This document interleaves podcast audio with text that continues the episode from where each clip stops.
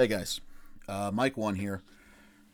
So, uh, just to give everyone a little behind the scenes about what we do, how we handled our recording for this episode, we actually recorded this episode Monday afternoon, and we had plans to release it as we usually do, our or at least have lately, our first episode of the week Tuesday uh, midnight. The Tuesday blackout, which you um, no doubt saw on social media, and is absolutely a worthy cause that included people not only showing unity uh, with posts on social media, but also by blacking out their programming and not releasing a new episode. Started picking up steam some point Monday night. So also Mike and I talked, and we thought it would be best to acknowledge the blackout, uh, participate in it. We spent our Monday on social media trying to highlight um, not only the blackout movement, the Black Lives Matter movement, highlight some of our friends and some people in the space uh, following their accounts. And, and we put a post up for our buddy Colby, who we've had on the show and love collaborating with. Put another post up for another creator. Um, we thought our time would be better served there. So this episode, if it's a little late, that's why. If some stories have changed slightly, that's why, because we held it off a couple days and you know the news changes fast and there is a lot of news covered in this episode. So uh, we were releasing this wednesday but all the news were from basically headlines over the weekend and monday morning. So it might be a little late and if it is our apologies for that. Um, i also wanted to just make mention of another movement that was taking place amongst podcasts online. There are some pods that are participating in a podcast blackout. And it's another worthy cause, some pods are taking the entire week off and they're letting their silence speak volumes. And we respect that. That's part of the reason, again, we wanted to respect that as well as the uh, Tuesday blackout. They're kind of two separate causes with the same intent to show unity and to show support um, for the black movement and for black people and the Black Lives Matter movement and these protests that are going on. And it means a lot to us. And if you've listened to MMO at any point, you know how fervently both also Mike and myself advocate for equality in both the racial and gender spaces. As far as the podcast blackout movement goes and people taking a week off, we respect everyone's choice to participate in that. Mike and I find for ourselves, and it doesn't apply to anyone else, it just applies to Mike, Mike, and Oscar and MMO as a whole. We think if you have a platform if you're fortunate enough to have people who listen to you uh, and you have a platform of any size, the best way to utilize it is to literally use your voice to talk about the injustices and to tell people where you stand and to call out these atrocities and to be willing to listen. That is what you will hear, and we expound upon that in the first 12 minutes or so of this episode. We talk a lot about the George Floyd murder. We talk a lot about trying to get through our feelings, and you'll hear us mention it. Eh, I mean, we had four or so takes at getting that opening down because we just weren't satisfied with the message we were delivering, and we weren't satisfied with what we thought would be taken away from it. So, while we respect everyone taking part and we support them as well, and that is their stand and that is their way of protest and using their voice. We just thought for MMO, a better use of our voice would be to speak on this matter and then try to give you the distraction and the entertainment that we try to do here uh, otherwise. Look, there's no easy way to talk about this stuff. It's it sucks. And it sucks that it's 2020 and there are still people dressed up as cops with officially licensed badges and guns that are horrible monsters. It sucks that black people can't view the cops as people that are there for their own protection to protect and serve. It sucks that you turn on the news and it it takes another death, another story for people to support Black Lives Matter and the movement. And it sucks that the news sometimes lose track of what the actual story is which is the horrible racism and the systemic racism and oppression that has led to the deaths and murders at the hands of police. We try to address all that again. Um, that all does suck. The way to make it suck less is to show that you are an ally to this cause and to this movement, and to use your voice in any way you see fit to show support, whether that is physically joining a peaceful protest, donating money uh, to a Black Lives to the Black Lives Matter Fund or one of the NAACP, the American Civil Liberties Union, the ACLU, whatever may have it, uh, to literally use your voice as Mike and I try to do to constantly point out injustices and inequalities in the system. Uh, at least we try to do. We think we try to do, or to stay silent, as some of our fellow podcasters have chosen to do, and make the airwaves silent and make their lack of voice being heard their protest. But that's a way to make it suck less. Just do what you can do to prove that you're an ally, and the more you can do, the better everyone will be for it. It's never too late to change. It's never too late to improve. So, with all that said, uh, we're sorry for the wait. We thank you for understanding, and I think a lot of our listeners, especially, are very understanding of this, and we appreciate you for that.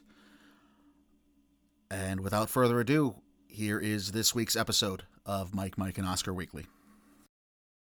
And we're back. Uh, usually I have a big celebratory introduction to this type of episode, which is MMO Weekly, where we go around the Hollywoods and talk about all the latest news uh, in the movie world and the blockbuster world, and we will be getting to all of that. But uh, I am co-host Mike One. This is co-host also Mike, and we're starting on a bit of a different tone today, Michael. Yeah, my love and my heart goes out to so many people uh, out there right now, and uh, we got some things we, we want to get off our chests. Uh, but uh, let's start with that, and and Michael, you're gonna get get our get the ball rolling here. Yeah. So obviously, America is in a state of turmoil. Mm-hmm. for the past few weeks, we've been talking nonstop about the COVID virus and the coronavirus and the pandemic that it's caused, and obviously, this weekend uh, things took a, a darker turn with the death and murder of George Floyd and the protests that have sprung out thereof. We recorded an episode, I think it was Thursday. Yeah. Um, and we want to apologize for how that was handled on our end. Quite frankly, we weren't ready to talk about it, and this episode has been slow going in real time. Recording this now Monday afternoon. This is now, I think, our third or fourth attempt at getting an intro down, Pat, uh, mm-hmm. because mm-hmm. we, we still are struggling with how to talk about this. Uh, so our apologies, though we do recognize that a distraction is needed. Uh, we don't want to be the type that seem like we are avoiding talking about the injustices that we have seen and the goings on socially, culturally, and all of that. Um, and so we did want to say our piece about what's going on and the death and, quite frankly, murder of George Floyd and police brutality and oppression. So this issue and this circumstance, I think, is it's so crystal clear. And everybody, you and I, we talked about everybody we know and love and talk to, friends, family, coworkers. It, it's it's it's clear that this is a right and wrong issue, where there there there was a murder of a man. It's it's wrong, and the system uh, allows or it doesn't check police brutality, and there's racism obviously inherent, and there's a man with hate in his heart, and there's men standing around watching with hate in their hearts, allowing this this this uh, man George Floyd to be murdered, and it's it's a nightmare, and that should be the lead story for years, never mind days, and I, I get very frustrated now that the president says this, and that other people say that, and all of a sudden this whole weekend the story is about different things. And I, I, think the voices that need to be heard most are are continuing to talk and they're continuing to put forth nuanced arguments. I have been mesmerized by what spike lee has said over the past few days and by the short film he made and it's and it's heartbreaking. I've been I've, I've read the Kareem Abdul-Jabbar uh, article several times and the Nick Cannon statement. So many people are putting their words and their truths out there, and I just want everybody to know I stand behind those voices being heard, and I believe that needs to be the ultimate story. The fact that our president is saying what he's saying to antagonize and politicize this issue, it, it blows my mind apart that somebody could use this situation to say those things. And, and I am not, and personally, I've not taken a political stand this harshly yet but I need to take it now because I just think I just think it's a right and wrong issue. It shouldn't be a Republican and Democrat issue. It shouldn't be a big small government issue. It's a right and wrong hate love issue, and it, and it breaks my heart. And we shouldn't have needed George Floyd to put this on the front page no. again. This should have been the conversation with Eric Garner, with Freddie Gray, Philando Castile, Walter Scott, Michael Brown, the list goes on and on. We as a society keep having to deal with this because we get lost and we get diverted. Our attention gets diverted and we lose track of the message. And the message is right and wrong. And it is so clear and so bright line about right and wrong. Uh, and maybe that's why we do get bogged down and the media gets bogged down. And maybe they lose track of, of the message as well because there's more inflammatory stories and more, you know, bright pictures that they can show focusing on other things going on. But the message needs to be about George Floyd and about the murder of George Floyd and the way these racists who are cosplaying and were able to be given badges and guns and cosplay as people who are supposed to protect society are literally out systemically oppressing, if not eradicating, a particular sect, and that sect being black members of the community, over and over again is disgusting and it's wrong and it calls for leadership. And there were two men running for president uh, that chose to attack this, that, that chose to deal with this situation this past weekend. Mm-hmm. One of those men was out on the streets with the protesters and the Black Lives Matter movement and those calling for racial equality and talking directly one on one on the streets and sidewalks. The other man was in an underground bunker in the White House tweeting about attacking protesters with vicious dogs and called state governors today, Monday, to talk about dominating protesters and how the governors are going to be embarrassed if they don't do that. Uh, that man in the White House is not a leader. That man in the White House is not presidential in any meaning of the term. It's unlike any president in our lifetime. I mean, you got to go back, at least historically, to Nixon and, and, the trash that Nixon used to spew. Uh, it, I mean, it, literally in our lifetimes, George W. Bush, President Clinton, uh, Barack Obama would have ta- handled the situation with grace and being presidential. They would not and inclusivity, and, and they would not antagonize. Yep, and, and they that, wouldn't divide. Ugh, and that's what this president has chosen to do. And you can use your voice in many ways to speak out against the injustice against George Floyd, the further injustices that President Trump and many of the people he surrounds himself with and many of his supporters have done as well.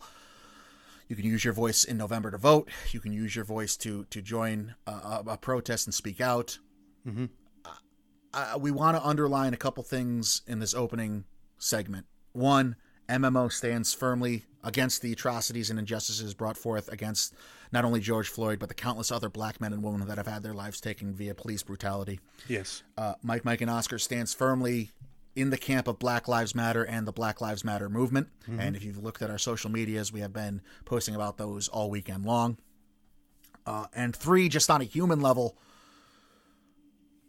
the only way to better yourself in this situation is to continue to educate yourself and especially if you're a white person right now that does believe in the Black Lives Matter movement, not only continue to educate yourself about the movement, but to continue to listen to those directly impacted and involved in these instances of police brutality and those that have witnessed it and been through it and lived it with their own lives and to take in their accounts because we will never be able to truly relate and understand to what they are going through. Mm-hmm. So we need to be the students to them being our teachers, and we need to give them support. Uh, we need to give them an ear to listen to and maybe a shoulder to cry on and we need to be there for them and you can do that in many ways uh, again whether that's through using your voice through voting however you want to but uh, through a donation there's a litany of ways you can go out there and do it but uh, we we felt it an imperative to start this episode off with that message uh, and I just wanted to underscore one more thing and saying I don't care if you're nine or 90 or a thousand years old somehow, you can change. And you can change through educating yourself and you can change through desiring to be a better person. And nobody's ever going to get mad at you for desiring to be better and to do better and to be more inclusive and to hold hands with your brother and sister, regardless of skin color, and let them know that you have their back. Mm-hmm.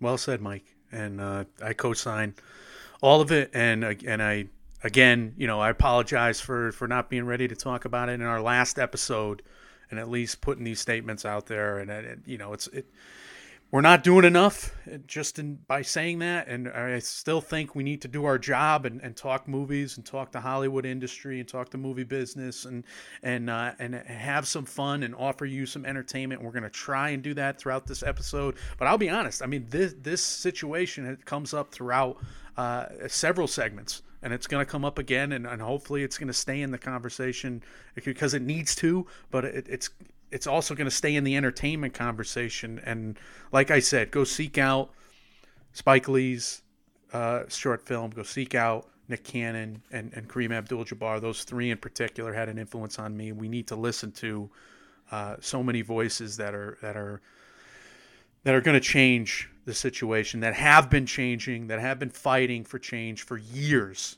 And I, I do want to say that I think looking, you know, living through the Rodney King situation in 1994 and being 10 years old and listening to the discourse from everybody in my life and, and listening to the discourse now, it's night and day. And yet we have a president and yet we have a, uh, you know, political party that that's trying to muddy the waters and, and get us back to the rhetoric of the Nixon days. It makes no sense to me. This should be a right and wrong issue, like you said. And I, I, I get frustrated with that but at the same time, I, I do think there's been been been reasons for hope, and that's mostly because of of, of the voices that I, I keep hearing, and and I, I praise you guys for that. Yeah, I mean to relate it and to start transitioning into movie and Oscars news, it's like we talk about all the time with the widening academy and their treatment of different movies with different, you know, white savior narratives or the way they treat women in Hollywood narratives. It's yeah. women director narratives. It's good job on the progress what the fuck took so long? Why aren't we better off where we are right now? And I think that applies here as well. Um, just be better, all of us. We mm-hmm. can try. Uh, and somehow, with that said, we are going to try to transition to have a Mike, Mike, and Oscar weekly show as normal, with whatever that means. Uh, because usually we're just two lunatics spouting off about Netflix and that's you know. Not usually. It's it's almost across the board. It's a familiar place to start and that's kind of where we will start talking about the industry news and movie news that we have in store this episode. So we could talk about netflix and the way they are choosing to treat the film festival circuit this year. Michael Anne Thompson wrote a great article for IndieWire reporting that Netflix will skip the film festivals. They have submitted no movies to Venice, Toronto, Telluride, and New York, Michael. Okay, so couple ways you could take this. One, Anne Thompson goes on to talk about one of those ways in that there's been a lot of rumors that Netflix is having trouble completing production on some of their films, and yeah. she even name drops Mank and the David Fincher property. Uh, the David Fincher property, Mank, is the way that sentence was supposed to sound to normal ears, and how he may not even be uh, have a chance to get his film finished and if there's if they don't have productions that are finished they don't have anything to go to festivals with anyway. There's also the insinuation that this could be a political move. We know netflix has always kind of bashed heads in the most recent years with these different film festivals and their approach to them and yet they still want to be kind of oscars fodder without really giving much of anything, any of their properties to movie theaters and to film festivals and et cetera, et cetera. So is this more movie politically driven than it is necessarily driven, as the case may be? Right. Is this a logistics issue or is this uh, a strategic issue that Netflix is having with the fall film festivals? uh, it, it's it might be the fact that none of these movies are done in the editing room and they don't know when they can get back in there and they made a blanket statement because they have new people behind their award season and oscar campaigns than they used to new personnel this time Yeah. and, and thompson mentioned it or is this a situation where they've taken a different strategy with the film festivals? Because last year, Marriage Story played just about every festival, uh, from uh, Venice to TIFF. It was on the circuit. And a lot of films do this. Parasite was on the film festival circuit, and they went everywhere trying to get that grassroots campaign up and running for award season, up and running for their box office push. The other question I have, Michael, is this Netflix anticipating a major schedule movement? Are they anticipating the Academy moving the Oscars to you know three or four months and thereby lessening the impact that a fall film festival would have for an Oscars campaign? I mean, we've seen a lot of films in recent years not go to Sundance that used to go to Sundance because it's too far out. We've Right. seen a lot of films skip Cannes because it's too far out. Again, logistically, strategically, I doubt that the latter part of this argument is, is what's actually happening, but it's it's so strange to me. I'm grasping at straws. Why would they not go to any festival when they're still they're still a sponsor for so many of these festivals?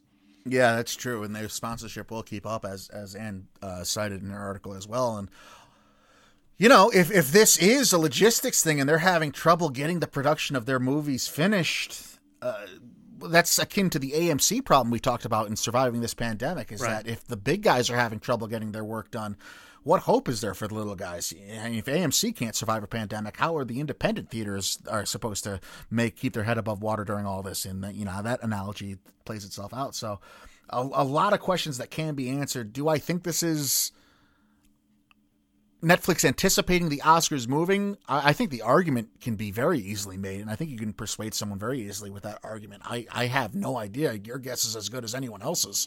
Yeah, the flip side to that argument, though, is that last year Parasite came from Cannes, started at Cannes, and maybe Netflix movies are too. They're, they're bigger than Parasite ever was for Neon, and it didn't need the grassroots campaign that went back, mm-hmm. ye- you know, almost a, a half a year. So you can release Mank to a couple fall film festivals, and that's enough.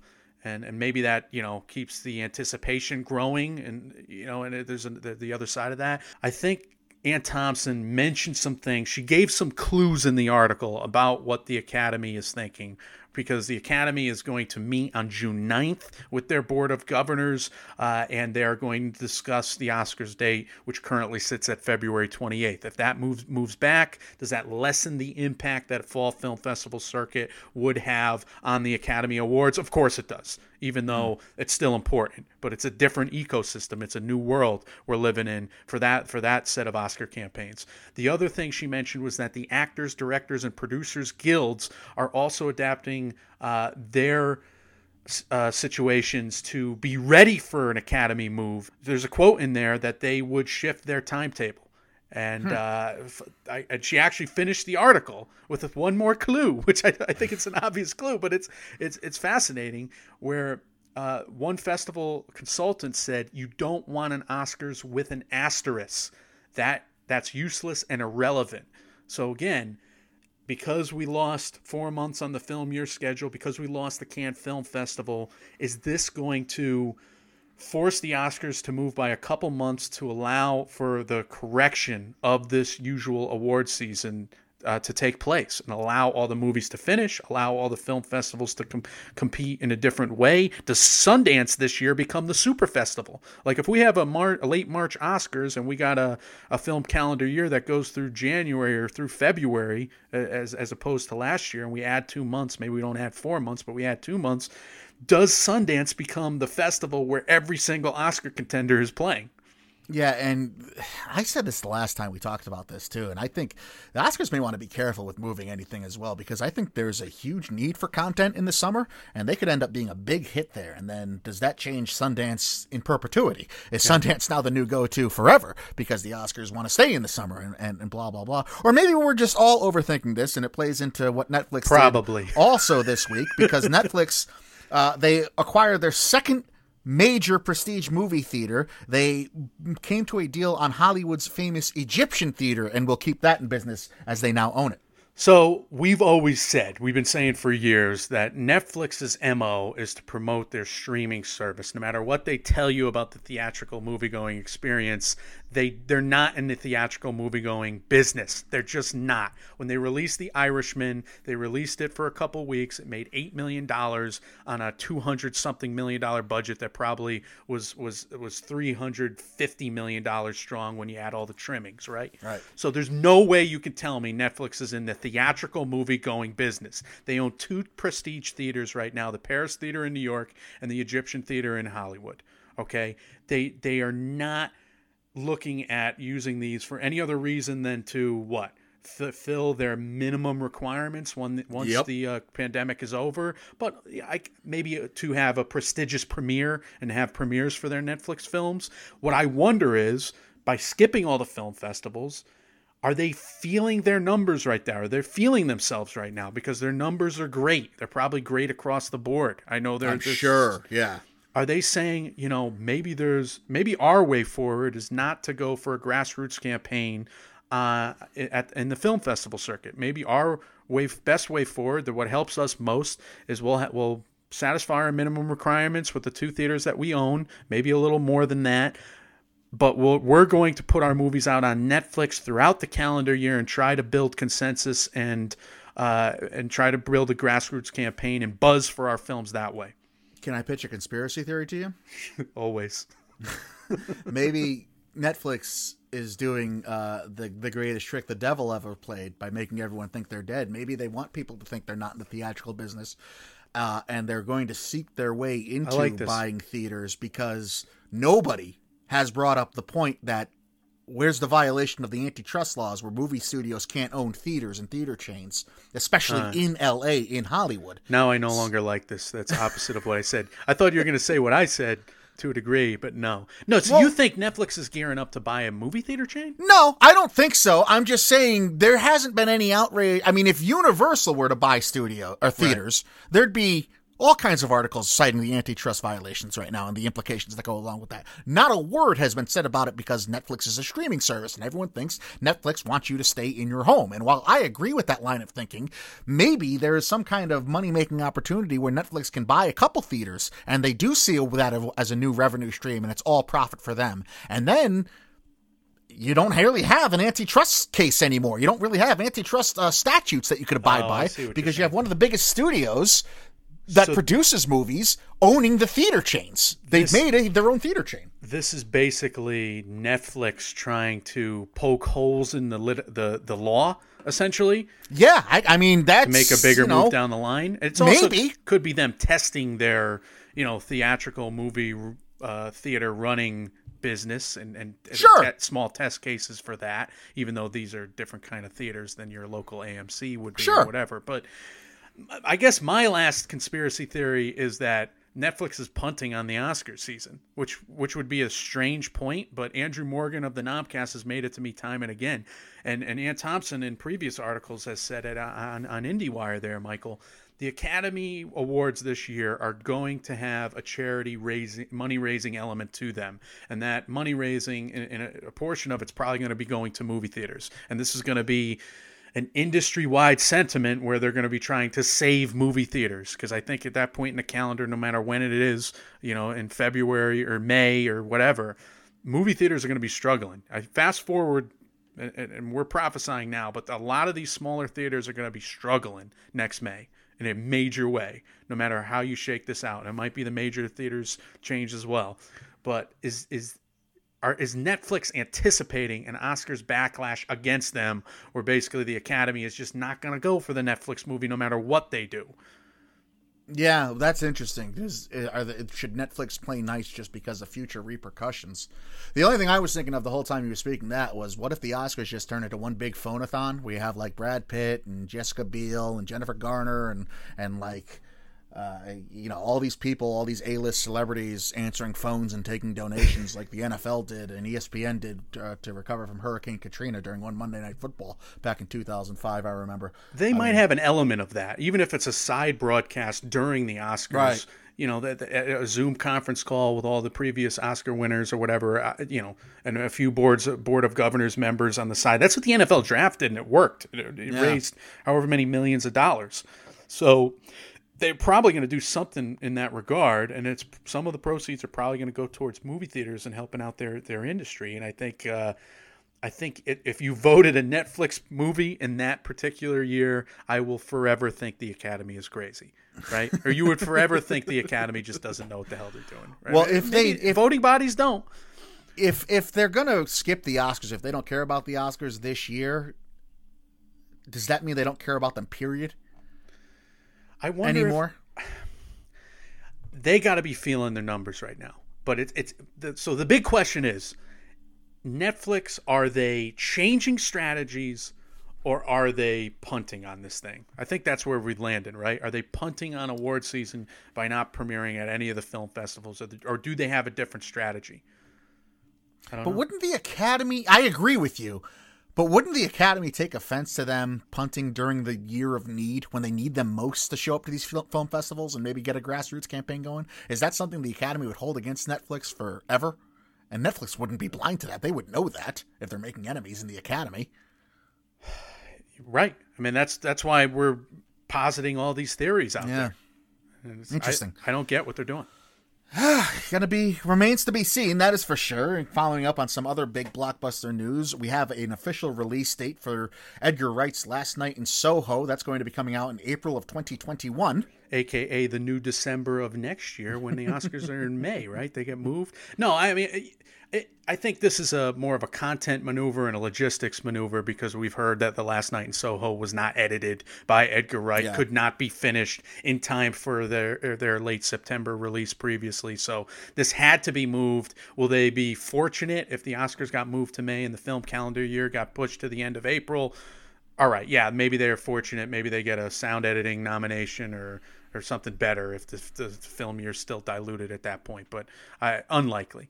And there's a lot of money to be made in April. The Marvel and the Avengers have taught us that. Right. I mean, four of the top 20 highest domestic grossing films of all time have been April releases and sure they've all been Avenger movies but you know that's that's neither here nor there uh, it would be interesting to see if the Oscars do move or move permanently or even for a year or whatever what does happen to the April box office as you have Oscar films competing against other blockbusters that get released in that time period anyway, usually. Uh, that's going to be something to keep an eye on. I mean, this is a whole new landscape we could be entering right now, and it's just going to be fascinating. We may have to relearn everything we thought we knew about this industry. Definitely, definitely. It's gonna, and it's going to change like the typical crap months of uh, January and February. Yep. Probably no matter what right now, because December is going to get more, even more crowded as things hopefully get back to normal. But yeah, January and February, it's going to be different this year than last year. Anyway the Telluride Film Festival is still a go. They came out and, uh, and, and announced that they're they're gonna you know all systems go on the Telluride Film Festival. This particular film festival is just one weekend long. Last year we interviewed Matt Neglia of Next Best Picture. He told us all about it, mm-hmm. and uh, it seems like maybe this is more feasible, at least logistically in terms of preparation, for them to keep this on and not have to worry about moving it quite yet or maybe that fans don't see this as risky. That's just me speculating. What do you where do you land on Telluride? I, I don't land anywhere good and anywhere there's mass amounts of people gathering during the time of COVID. I, I yeah. just I wonder how they're going to abide by social distancing guidelines by having people at all these screenings. Uh, it's a small town, from what Matt told us, and there's all people are compact as it is. So uh, obviously, it's nothing they haven't thought of. The administrators there haven't thought of, and I'm sure they put the proper safeguards in place. But I just my hope for all of these things is that they go on and everyone just gets out healthy. Yeah, I agree with you, Mike. Uh, next story, I need to lean on you though because mm. I don't get it at all. Brett Ratner is a candidate for the Academy's Board of Governors. Brett Ratner accused yeah. of sexual misconduct. Brett Ratner of Rush Hour. Brett Ratner uh, of the Me Too movement in a negative yeah. way. Why in the hell is his name out there uh, in terms of a leadership position for our Academy?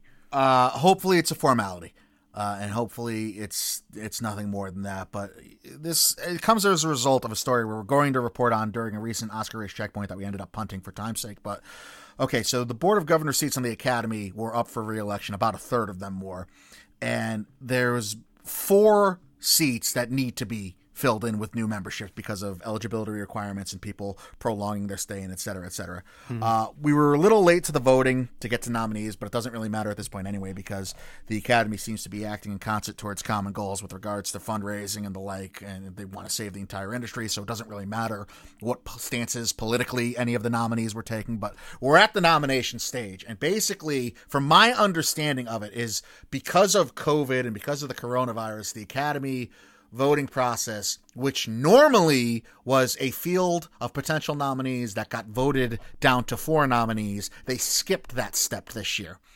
And my understanding of it is while there is a director seat that is up for uh, re-election and up to have somebody filled, and that's what Ratner's voting for, or, or at least running for, I should say, mm-hmm. because the Academy skipped their nominating process due to COVID, because they don't meet as much or whatever the reason being, anyone that wants to say they're a nominee could have could be a nominee, and oh. the members are just going to vote from that list. So what I hope happened, I haven't read this confirmed anywhere, but this is my understanding putting pieces together. Yeah. What I hope happened is Ratner just put his name on some list and that said, yes, sense. I'd like to be considered. And because everybody that said, yes, I'd like to be considered is considered a nominee because of the changes just this year due to COVID, yes, Brett Ratner is a nominee.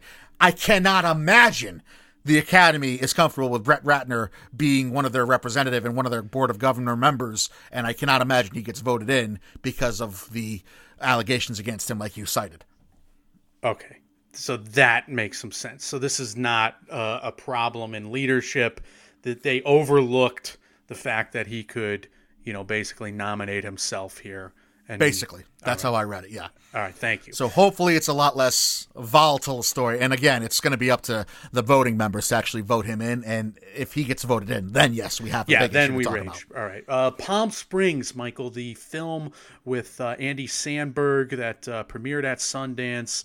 Uh, and it was a huge hit that was bought by Neon. That is coming to Hulu in July, we have learned.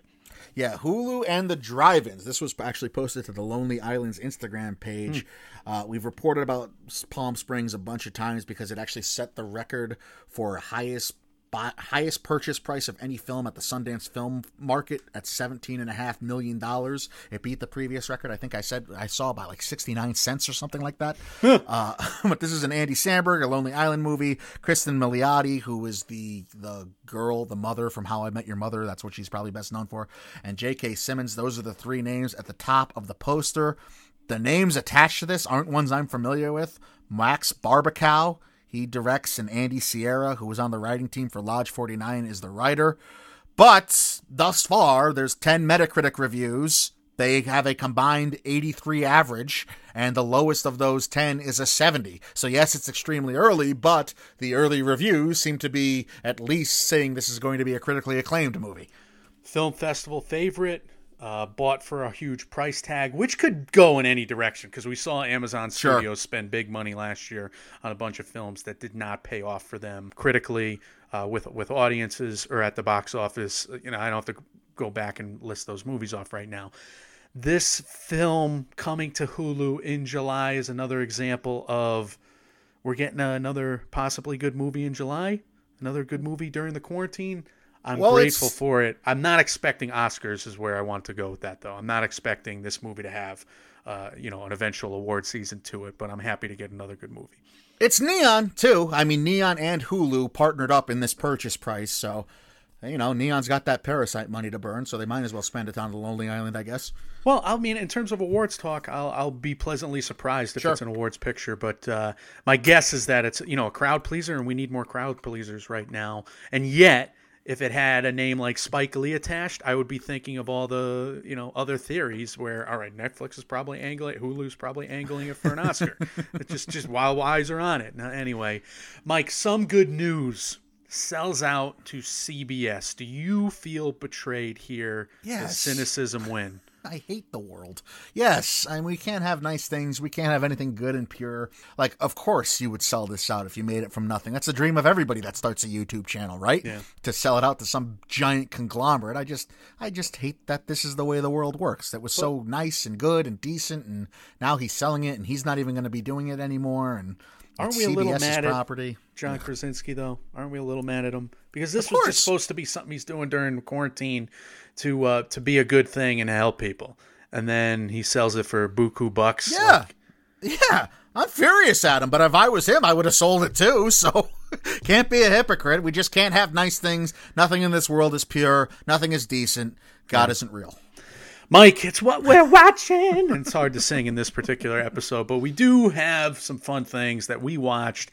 Uh, I chipped away at a bunch of other series, and I finally finished a bunch of series, so I got a lot to report. But we both binged Space Force on Netflix. I hated episode one. yeah, I well, it didn't start it. good.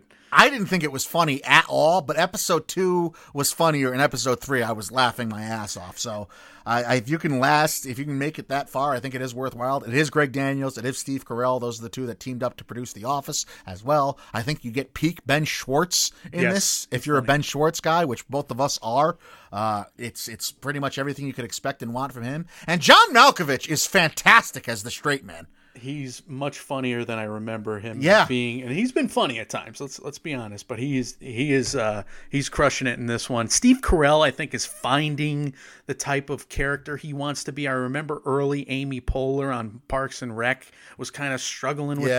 that, and I feel like you know Steve Carell doing the Brad Pitt impersonation from that terrible Netflix movie, or is he trying to be more of the earnest guy who's just like in over his head, and you get comedy from there? And I think he landed on the latter, which I was happy to to, to see. He's much more likable in, in that regard, and I think you need a likable char- character at the center of a, of a show like this that's ultimately a satire. So the eventually it found its footing. I wonder if it was too late for some folks, especially all the negative reviews that came out. But this show had its moments, and it did have a lot of laughs. Yeah, I, I don't know how far did you get in it. Oh, I finished it. Oh, you I finished it on Saturday. I finished it all in one day. How many was, episodes is it? It's 10 episodes i believe but it was i mean i was working on shit i mean it's been the case of my whole quarantine i'm i got the laptop open and i got the tv on probably for too much of the time when i when we don't have to be on the phone or whatever the laptop's open the tv's on and shows are getting watched Oh, there you go. Yeah, I, I, I, recommend Space Force. If you can get through the first episode, uh, I liked it. As far as uh, other things I watched, I'll be quick in my what we're watching. Mm-hmm. Uh, I did watch the first three or four, I don't even know how many episodes of the Jeffrey Epstein miniseries that Netflix put out. Is it good? Is it worth? Is it worth suffering through? Is the question? Is my question. So, it's just yeah, I mean it's it's good to hear these stories, and they do. It is firsthand accounts from the victims okay. of this terrible human being. And there's a couple times in this they talk about him having basically a Ponzi scheme of underage girls, and that's exactly what it is. Ugh. I mean, he not only was recruiting underage girls, but he was recruiting underage girls to recruit underage girls for him. This guy was a predator of the highest order, just the grossest, most disgusting human being it's a very slanted. It does not try to be well rounded because I don't know if you can be well rounded about this type of person, no. but it's it's talking from the victims' mouths and their firsthand accounts and their allegations as to what happened to them. And for anyone that ever talks about victims like this and says, why don't they speak up sooner or why don't these stories come out earlier? I mean, this is case A, B, C, and D as to why. Because a lot of these victims claim they did go to the police as soon as it happened, and because Jeffrey Epstein was Jeffrey Epstein and had connections to the people he had connections to, he was able to make them go away. All the complaints and allegations go away throughout his life for decades. And it is just harrowing. And, and I think these people are incredibly brave and incredibly strong for telling their stories, but it's a heavy watch, no doubt. So, in that vein, I watched Unbelievable, and this was mm-hmm. my other binge this last week. Uh, Scott Feinberg had it as his number one in the limited series section of his Feinberg forecast. So I'm like, all right, this is good. This has Kaitlyn Dever of Booksmart. This has Toni Collette of Hereditary. This has Merritt Wever of Michael Clayton. This has so many people that I, I really respect in terms of their acting prowess, and it's supposed to win all the Emmys and win the Golden Globe. So I, I was quick to click on it, and I regretted it immediately because I didn't know what it was about. It's basically the plot of The Accused. You have a rape early on, and you're dealing with that just soul crushing sadness. Now, Ugh. this show becomes perhaps the best police procedural, detective police procedural that I've seen since True Detective season one without any of the sensational uh, elements. So you don't get me wrong, you're not getting you know what you got in True Detective season one, which is more of like a fairy tale. It's more of a fantasy and how they dealt with that that killer.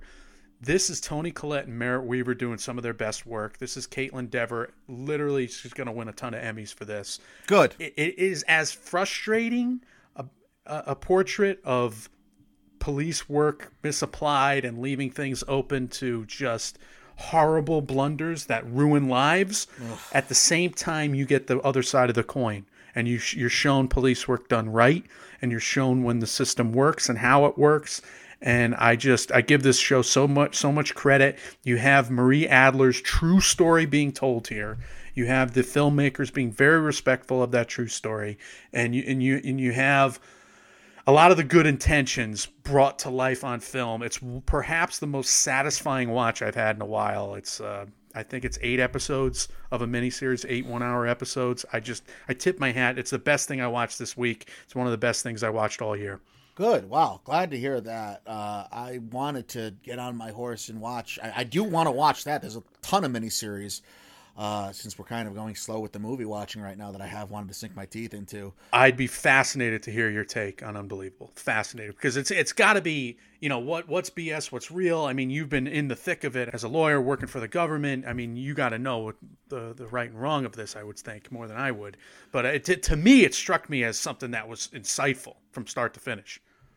Good. I, I do want to check it out. Like I said, and I mean, you're doing a hell of a sales job on it, and I I am convinced Kaitlyn Dever is another one of those young Hollywood starlets that she, it's just a matter of time before she has a mantle full of whatever kind of award she wants to go after. I think she's a true incredible talent. So she she gave such an awesome interview on Awards Chatter again, yeah. mentioning Mr. Scotty F there, uh, doing a great job across the board. But uh, yeah, did, did you watch anything else? I got a couple more I want to rip off. I mean, my my weekend was chock full of watching just the the stuff in the news, man. So I yeah. try, I needed a distraction, like I said. So when I need a distraction desperately, my go tos are the usual that I've talked about a billion times over on here. So I have nothing other than if you want to hear my thoughts on Community, and those are that uh, Advanced Dungeons and Dragons is one of the best sitcom episodes ever made. It's a really? season two episode. It is so good and so just all encompassing about everything you need to know about all those characters and it makes you feel good at the end of it too. So it's something desperately needed in this time. Is my perception of community up till now has been all right it's it's a show for you you kind of like it it's kind of in your wheelhouse but i'm worried that the uh, references are t- going to go over my head because i'm just I'm, i have tunnel vision in terms of movie watching and i'm not paying attention to every little thing out there in pop culture like you do more than i. So i was worried about it so Uh, i've kind of been hesitant to start it it. Plus, I get overwhelmed by like six or seven season arcs. but right. and then finally, the, the the third strike on you has been you said it gets bad later. So like, why am I gonna, you know? Well, the first the it, first but, like two or three seasons are gold. Right. Well, so you, you watch, just mentioning that superlative though is starting yeah. to sell me on like all right maybe i gotta watch the first couple seasons of this and just program that into my life yeah the genius of it is pretty self-contained i don't think it goes off into like too many referential areas with pop culture and stuff so i think it'll be all right dan harmon is a very smart comedy writer and he's like a uh, hmm. a, a self-defeatist so we see some of ourselves in him. I think. Well, is it a good show? Is it a good show to watch with the laptop open, having to do shit, and then having it on the TV? Is it one of those perfect shows for that situation, or do you have to be mm, paying it's attention? It's a little. It's a. It's like the next step up from that. I would say you got to okay. give it some attention because defending Jacob is easy to, to half pay attention to. Let's oh, just good. say that's on Apple TV. I finished the last episode. You know, I've been mentioning my watching of the series. I hated like the first four episodes. Yes, the last four did get good. You have Chris Evans, Michelle Dockery, Jaeden Martell doing a nice job. It's very heavy, heavy-handed, but it was unpredictable for a couple of the last episodes and how it unfolded. Does it all work? Is it all real? I would doubt it but you have smart, capable filmmakers there, Mike, and it did have a big finish. So, so let's let's handle these but how you're reviewing all these miniseries as you go down the list. Watch or not? Like, it's a watch during a quarantine. okay. All right, that's fair. I would say, like, if you're prioritizing watches, like, watch Unbelievable. I mean, it's an addictive show. It's also mm-hmm. an important show. Like, this is, you know, that kid's probably an asshole anyway, even if he's not guilty.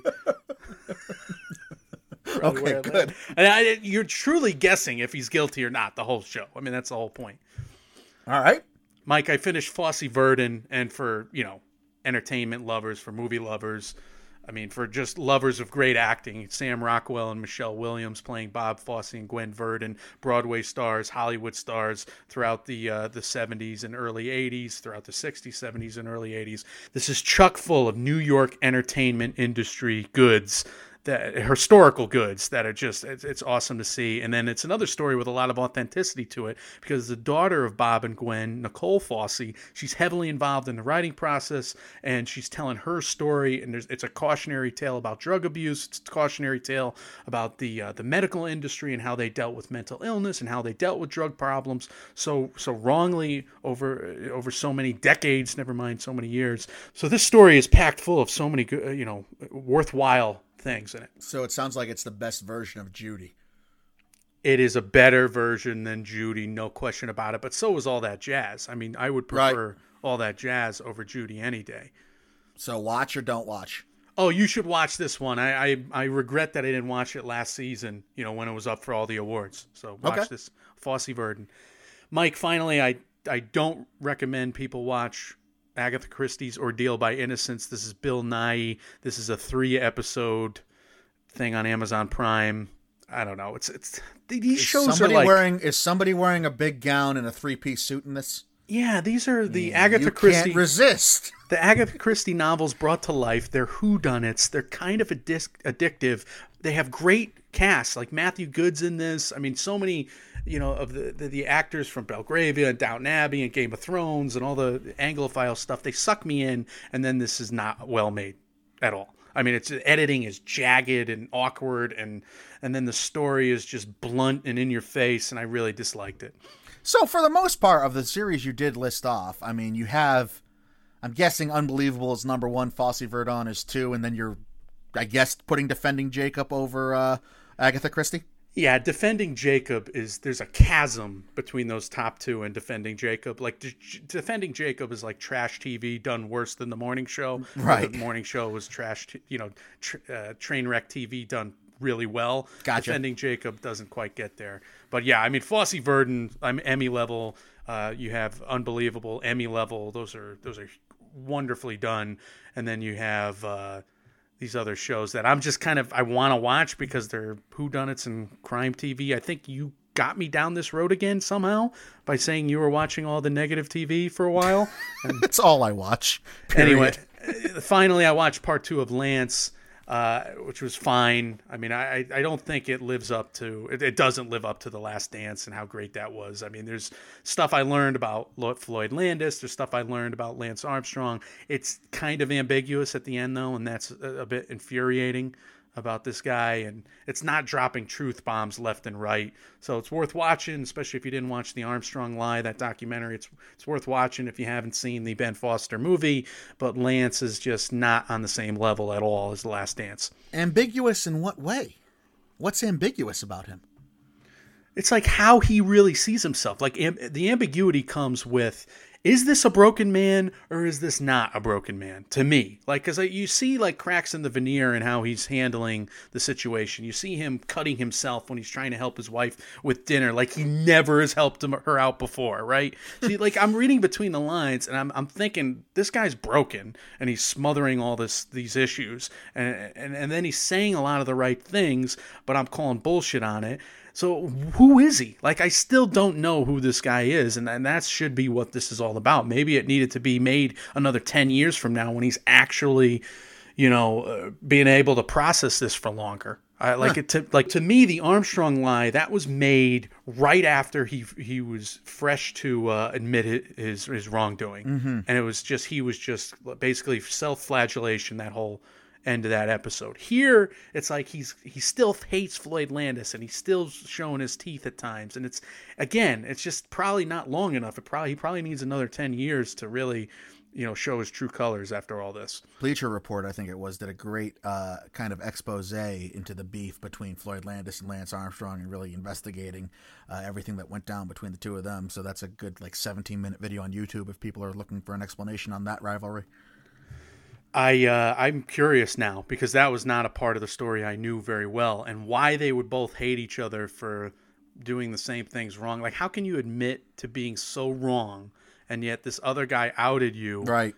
And you hate him, but you don't hate anybody else. Like, what? It makes no sense. It makes Well, Floyd just- Landis like made it his life's goal after he was done active cycling. Once he realized that Lance was cheating, to out him, and I, I, I guess that bitterness never subsided. Yeah, but if you're truly, I hear you. I hear world for forgiveness. Why are Yep, why are I'm you, with you. angry with the person who called you out for it? I don't If you're it. truly sorry, Maybe he's got one of those sociopathic mindsets. I don't know. Anyway, to cleanse myself of all the serious movie watch, uh, TV watching, Mike, I watched The Wrong Missy. But you I liked. laughed. I laughed like a hundred times. I'm not proud of it, but it's hilarious. And Lauren Lapkus is a fountain of comedic wisdom. She Yes. is a rising star, and I I'm so glad to see like David Spade be like the assist man again. Like he used to do with Chris Farley his whole career, but he's the, the quote unquote straight man in this comedy duo. She is outlandish and hilarious, and he is waiting. He's waiting to pounce and be funny. And I, I'm really happy because he made me laugh, and she killed me. She killed me the whole movie. She was she was just crushing it. Oh, good. I mean, that's a surprise too, because that one did not look great. So Well, the worst-. Yeah, the worst thing about this movie is like the end of the story, like them put wrapping it all up, and they give you the typical rom com ending, and which just pissed me off. Oh yeah. Well, If you if it gave you laughs along the way, I guess that makes up for it. But like the first hour and 20 minutes, you have laughs. Yeah, well, can't ask for more than that. Uh, we can transition now, going Finally. on and starting to wrap up. No, I, I think you had a lot of good stuff in there, sincerely. And I do really want to watch Unbelievable. I have to get to that. Uh, I've meant to for a while. But uh, we'll talk about a box office update. We wanted to include this before we uh, wrap up here because there is some important information that may allude to some future happenings that we've been reporting on for a while. Yeah, San Francisco won't reopen movie theaters until mid August. There's a great IndieWire article written about how this may or may not doom the release of Tenet by Tom Brueggemann, Mike. Okay, San Francisco is not a cinematic hub. But Right. it's it's one of those top three markets Right. in, in the country that accounts for like 30% of business. Or it's, it's some huge figure like that. Right. So they, I mean, they do have an impact. They're not going to be like dictating the taste, but they certainly, they could be a forerunner or a precursor of things to come. I cannot, in my simple pea headed, non scientific brain, for the life of me, understand how if San Francisco thinks it's not time to open up movie theaters, how a more heavily densely populated area with far more people and Right. far more theaters is going to go forward opening in time for Tenet like LA is just assumed and presumed to do. If San Francisco thinks it's not time yet, how in the world is LA going to jump the gun and open New in time for Tenet? Yeah. Or I mean, never. That's not to mention New York. I said L.A. because they're in the same state, but yeah, the, the same goes for New York, which is even more densely populated than L.A. is. It's strange because we've heard reports saying that if LA, San Francisco, and New York aren't open, the Tenet can't play. It can't play and it can't be profitable, at least in its domestic earnings. Now, I posit again another theory that perhaps the rest of the movie going audience and throughout the rest of the movie going country, maybe they're so eager to see films that they'll flood, you know, the uh, the box office of every other movie theater in every other town and city, where where maybe they don't go to as many movies as as they as you would think. Do you think that would? I mean, I can't imagine that suffice that satisfies Warner Brothers. Th- but that's a total theory. That's yeah. I mean, Tenet is basically Even if you on know every every movie theater from Chicago down to Oklahoma City is going to be packed. If you don't have New York and L.A., you can't release a movie. it's are they jumping on a grenade here or are they somehow calculating through surveys through whatever that the rest of the box office is going to be higher because we've all been quarantining for 3 months almost 4 months now is that a reasonable supposition to make about the rest of the world where you wouldn't need the big markets that usually you know compromise 30% of your total domestic gross that's my question Well, here's where, where I land on this, and, and I tweeted this out uh, discussing whether or not Tenet's going to move because we're getting near make or break time for Tenet, like we said we were last week. Uh, and the call's got to be made within the next couple days here. But Well, I, I also had another theory about that, though. I don't know. If, bottom line, I think if Tenet is just moving to August, then the Tenet marketing doesn't necessarily get wasted. I to agree. Go from August, you know, July seventeenth to August fourteenth. That's just But- something that dawned on me. Like they're just starting their campaign now at the end of May, right? Right. With the second No, trailer I agree with that and the start of the TV spots. That doesn't waste uh, an August opening for them. The question I have is they're going to have to do the same ramp up a month and a half ahead, two months ahead for Wonder Woman 1984. So they can potentially, if they wait too long on that, they could waste the marketing for Wonder Woman 1984. on a macro level, just with WB, and never mind the machinations and the logistics of how they'd have to move their entire schedule, I can't envision that Warner Brothers is putting this movie out and just saying we're happy with whatever we get. Not after all the losses every major studio has has to have been suffering for the first half of 2020. I mean, they kind of desperately for a movie that was supposed to be one of their big blockbuster, one of their big money makers of 2020. They kind of desperately need this to at least come close to breaking even, don't they? I think all movie theaters need hits this year, and every movie studio need, needs hits this year. I mean, they have to. It- It's just it's an unprecedented situation where we're looking at an economic depression, never mind recession, for everybody, and everybody's over everybody's over leveraged, and nobody probably planned well enough for this. I mean, if it's hurting Disney and Disney's laying off a bajillion people, then it's got to be hurting Warner Brothers. Yeah. To where Warner Brothers needs a hit, to where AMC needs a hit. Yeah. Um, So, yeah, so my point kind of is like I can't imagine Warner's saying like, "Look, we're going to swallow a loss on this one, but it's the right thing to do. We have to get people back in theater. Like they're not going to do this for Right. American pride. It's they about need to do the money. bottom They- dollar, right? They have to be able to at least make some money on it. And my question is, that's why I changed the argument before that I've never made bef- uh, that I've never made on the show, Mike, because they got to be anticipating some other kind of box office boon. And if uh, the big markets aren't open, maybe the small markets make up for it. Can they be anticipating that? I don't know. Yeah, and what's even for a movie like Tenet? Well, we've heard they've already spent close to 350 million on it. So, how much of that is budget? How much of that they uh, is marketing included and other costs? We don't know. Uh, we know there is a push by Regal and Cineworld, uh, the the Cineworld, which is like the third biggest distributor of theaters or Canada-based company. Uh, they do plan on opening in time for both Tenet and Mulan in July. We're getting near the end game here. I don't know how. I if you don't have New York, you don't have San Francisco, you don't have LA, you're not opening. I, I, I don't I don't see that as a viable way forward, but it's going to have to happen in the next few days here. My last point is that I wonder if they think the theatrical money making window is wider for this launch, for this quote unquote launch of July 17th. Do, does Warner Brothers think that people will eventually go in early August in these major markets the same they were they would go on opening weekend? Mm. You know, they think they'll just go, but they just won't go opening weekend. They'll go two weeks later, and they're okay with that. They think Tenet will have legs. Oh, a lot to be seen and a lot to think about, certainly, from this episode. We could wrap up here talking about our audience interaction segment. We had a couple Twitter questions out to you guys this week. You answered in kind. We're going to read off some responses here. And the first question was What do you consider must watch TV for movie lovers? Yeah, Kevin Jacobson at Kevin underscore Jacobson with an EN there of the uh, Oscar runner up pod. He said limited series are the closest to providing that experience, in my opinion. I agree with you, Kevin. I watched a million limited series the last few weekends. Yeah, it goes So he- right in line with what you Yeah. were reviewing here. He recommends Watchmen, Mrs. America, When They See Us, Chernobyl, Sharp Objects, Fosse Verdon, Fargo, American Crime Story, Olive Kitteridge, Big Little Lies, and his ultimate favorite from way back, Angels in America. I don't think I ever watched Angels in America, but I remember there was like a huge thing amongst my friends' mm-hmm. parents. I watched I watched it with my school. grandma. I watched it with my grandma all the way back. My nana.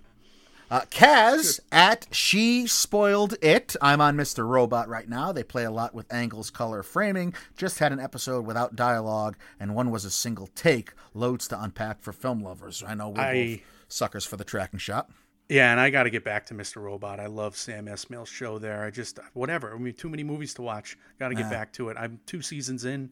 I don't even know where it is. It's probably everywhere though. So, Anyway, Mike, the Never Gets Old podcast at Never Gets Old Pod, they say Stargate SG1, every episode is like a movie. Did you ever watch Stargate?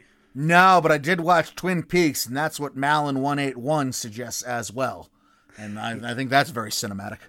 So the mo- the Twin Peaks movie was better than the Stargate movie. That's probably why I'm, I'm agreeing with the, the Twin Peaks suggestion. Uh, So you did watch Stargate. I watched the Stargate movie. I never seen the show. Never Oh, one okay. episode of the show. What I'm trying to get at. Where does Starship Troopers come into play? Totally different thing. We better move on. Very good. Anyway, one of those guys are going to be mad at us. Forensic True Crime, S E E K at the end of Foren. Uh, they say The Sopranos is the one television show that was a masterpiece from the first minute to the last. All other shows have lost their grip towards their final seasons. N- no other show has been able to reach the same psychological, philosophical depth as that one. Uh, I would shout out The Shield is up in there uh, with uh, as far as being solid from minute one till the end there. But yeah, The Sopranos, uh, obviously we love it, and if I don't get my haircut soon, it's going to start looking like Paulie Walnuts. You just said The Shield is on the same tier as The Sopranos. I think The Shield is one of the best shows ever made. It's on literally the same level of quality as The Sopranos. Look, I'm asking because I've watched the first couple ep- uh, first couple seasons of The Shield. I didn't keep up with it. Same deal with Mr. Robot. My it's a me problem. I am shocked to hear somebody say that. I think The Shield is one of the top five TV shows ever. I think Breaking Bad is number one. I think The Sopranos is in there. I think The Wire is in there, and I think The Shield is in there. Are you mad at The Sopranos ending? Do you have a grudge? Oh, at the time, yeah, but uh, I, I mean, reflecting on it, I think it's genius. Because I, I think I think it's I, I think it has to be Mount Rushmore of shows as well. I'm just surprised at the Shield. I've never heard the Shield mentioned, but we're not TV critics. Yeah. That's why let's move on to a movie question here, Mike. what films have you been shocked to love? We did a top fives episode on it, and Ryan L. Terry starts us off here. Yeah, at R.L. Terry, one our buddy here in no particular order. Five films that surprised me by how much I fell in love with them for the very first time Elvira, Mistress of the Dark, Romy and Michelle's high school reunion, Fried Green Tomatoes, Tucker and Dale versus Evil, and Beaches. There's a list for you. So Tucker and Dale versus Evil and Romeo and Michelle, the two Anne movies, I can totally co-sign. I've never seen, I've shamefully never seen the other three, so uh, got to get on that. If I had a dollar for every list where Tucker and Dale versus Evil was listed alongside Beaches, I would have one dollar. That's true. That's a strange list, but a cool list. Mike Nolan Roberts at Nolan Roberts 17. He says The Accountant. He was shocked to love The Accountant. Ben Affleck's performance was great. He liked. Uh, eighth grade. We agree. Fantasy Island. I've never heard anybody say Fantasy Island, but he says it's amazingly bad. So that's interesting. This yeah, that new- that trailer looked like it would be amazingly bad. Okay, Black Klansman, we agree there. Uh, but then again, why was he shocked to love it? Because Spike Lee. But uh, oh, he he learned to like Spike Lee after that movie. There it is. And then the Lego Movie because he thought it was going to be a total product placement film, but it was a big surprise for him. Is awesome.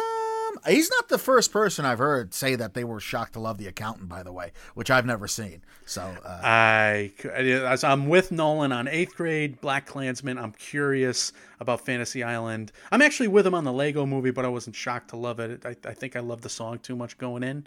Anyway. Uh, Mm-hmm. Not a I'm fan of not The with, I'm though. not with him on the accountant, unfortunately. right. We got to be Nick, honest.